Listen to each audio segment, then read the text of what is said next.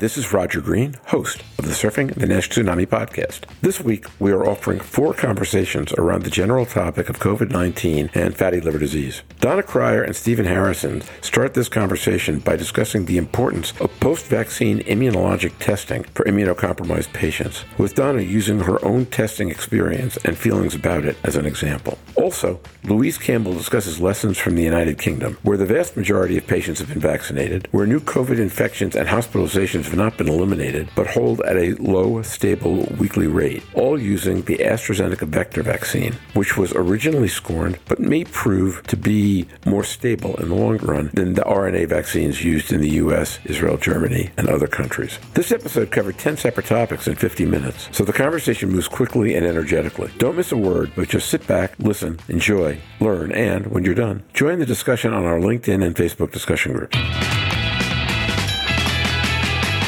Donna Cryer grateful for the networks that were set up by CVS and Walgreens and, and bringing vaccines into into communities because uh, it was less than you know 24 hours from seeing my test results, seeing that big fat zero um, response, talking to my doctor, signing up at CVS, and getting a vaccine. It, it made it very seamless. That issue of test results, though, I, I do want to push the medical community on. I know that they are pushing back on patients getting tested for their you know own personal sort of antibodies and vaccine effectiveness. And while I understand that there are multiple parts of the immune system, I would like the medical community to come to a consensus quickly in terms of a test, or just let all of us take the lab LabCorp semi quantitative antibody test like we have in the Hopkins study, because otherwise, outside of those who, like me, who are in clear categories, who are taking drugs that have been studied and have a clear immunosuppressive effect, how do you give uh, information to an ASH patient or a cirrhosis patient, for example, on if they need a booster, how soon, when, is it waning? Is it waning for them? How are we going to do that if not to test? And I also feel sorry for the doctors who are, you know, if people are being told, well, ask your doctor. What's your doctor supposed to be making, having that conversation with you about? Is it just supposed to like wave his hand at you and be like, you look like a non responder? I don't know what a doctor is supposed to use as a basis for that conversation unless we start having a test that gives people more personalized response. Stephen Harrison. Donna, can you expand on that a moment? Were mm-hmm. you saying that you had your immunity to COVID 19 tested after your two vaccinations mm-hmm. and were found to have no antibody titers remaining? Yeah, no, I, yeah, my, I had no, I had no response to the vaccine to the first two doses. Do you know if you had initial response and then it waned over time? No, that- I had nothing. I had nothing. I had zero before my first dose, zero after my first dose, zero after my second dose, and then I had a response after my third dose. And did you change vaccination? Manufacturers, or did, did, you use? Okay, I did based on the data and, and on transplant recipients. Yes. Got you. Okay, so just like we know that there are varied responses to Delta variant and all variants to some of the different vaccinations that are out there, the response among at least the immunocompromised could be widely varied as well. And I don't think that's a message that's clearly delivered. I mean, heck, we're still at the KISS principle, right, Donna? Keep it simple, stupid, just go get vaccinated. We, we just want you to line up and, and, put your arm out. But much like we're learning with hepatitis B, for instance, we need to dive into it maybe a little bit more, in particular, high risk patient.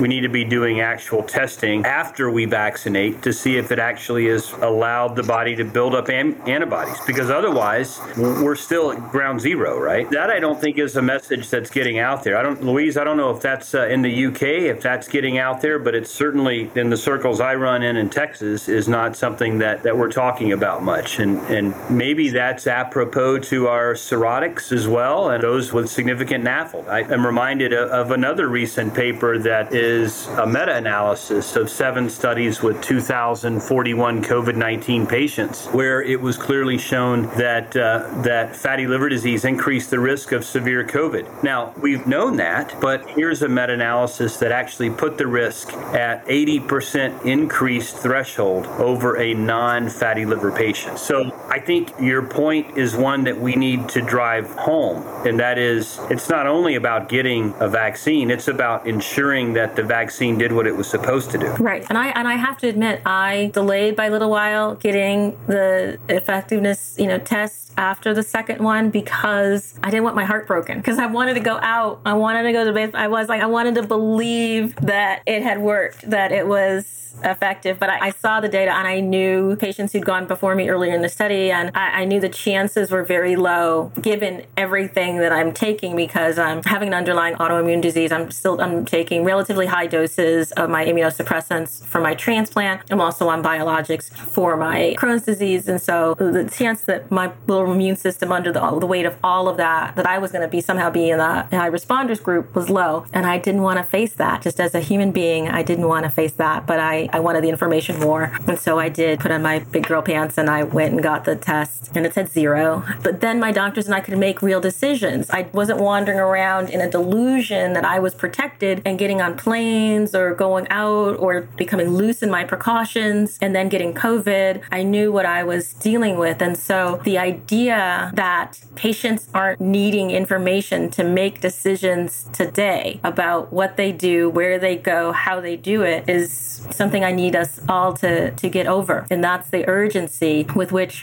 we're hoping this evidence is generated and that we're working to make sure that it gets to policymakers fast enough. And this one little pushback that's in the CDC guidelines and that the medical society statements keep making about don't get tested, don't have any effectiveness testing is the next thing that I'm going to be challenging. Just FYI for anybody who wants to know what's next up on my hit list. That's that's next on my on my hit list. And then after that is making sure that people are aware of monoclonal antibodies, but not using them as a get out of jail free card for not taking the vaccine. I'll just get the antibodies, just hook me up to the antibodies and I'll be fine. It's not for that. But people do need to know that it is available and free in as much as the government has purchased a lot of it. So taxpayers have paid for it and it is available to people, but we should keep it for the vulnerable who are vaccinated but have, you know, breakthroughs or otherwise unable to get vaccinated vaccinated, not for people who just start believing in science at the moment that they come down with severe COVID. Roger Green.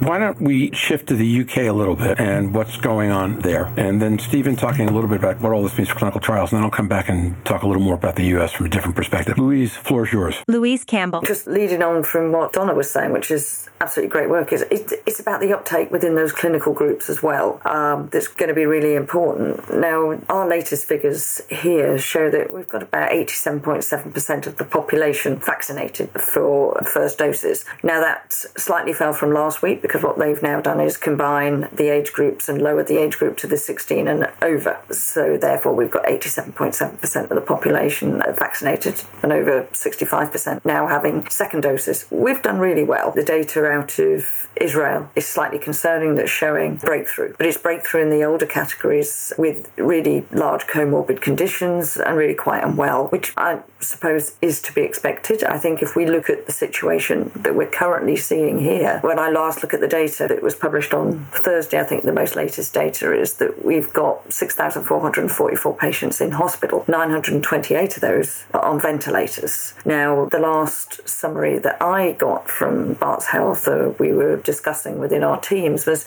that 100% of all of those COVID cases in ITU were unvaccinated. The strength in the vaccination that we're seeing is very good. We're fairly stable at around about 27 to 35, 32,000 cases a day our hospital rate of 6,400, 6,000 is fairly static. So we're a nation who has come out with a, a large rollout of vaccination. It's been readily accepted throughout the country. We're now into more of the vaccine hesitancy populations, and I certainly have more conversations at the vaccine centre when I do some of that. But we're not overly seeing, to the best of my knowledge, and I'm not an immunologist, I'm not currently working in an acute setting, is that we're not seeing massive breakthrough. And there's a big debate debate here at the moment that you may or may not be aware of as to whether we go ahead with booster program, whether or not we should be waiting to see whether there is a group that need the booster population. Donna's grouping of immunocompromised are already acknowledged to be one of those groups that are going to probably need the vaccine boosters for exactly the reasons that she's demonstrated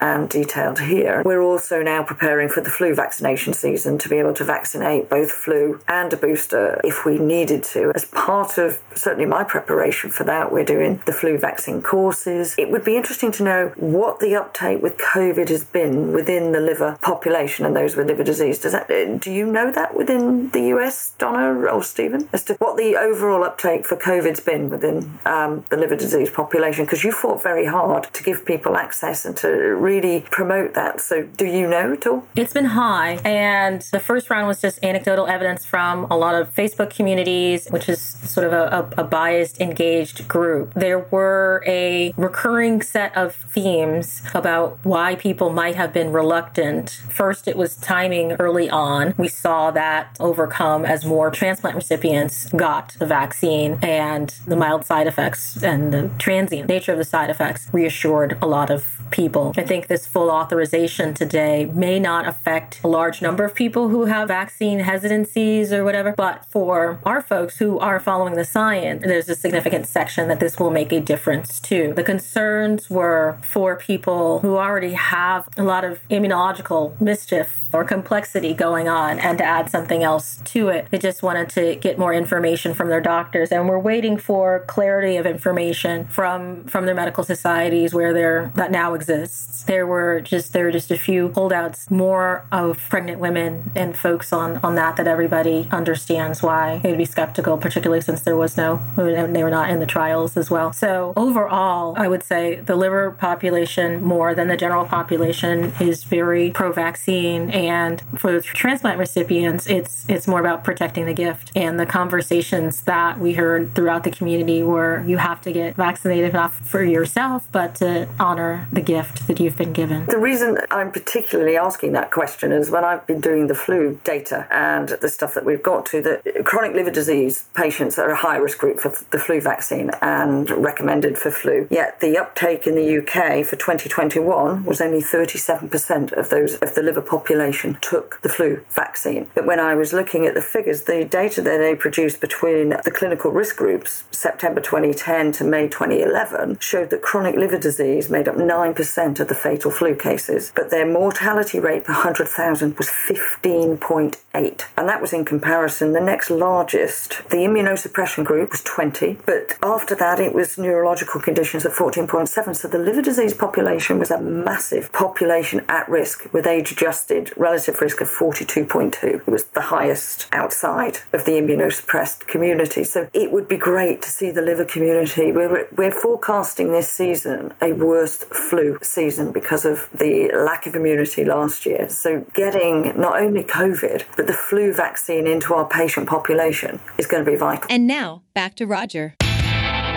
We hope you've enjoyed this recording. If you have any questions or comments about the content of this conversation or the entire episode, please send an email to questions at surfingnash.com. We will be back next Wednesday, September 8th, with a series of individual interviews with patient advocates and some key opinion leaders discussing what each considers the most important story from the summer. Given some of the recent news and major academic publications and government actions, this should be fascinating to hear. I hope you'll join us. Until then, stay safe, surf on, see you on the podcast. Bye bye now.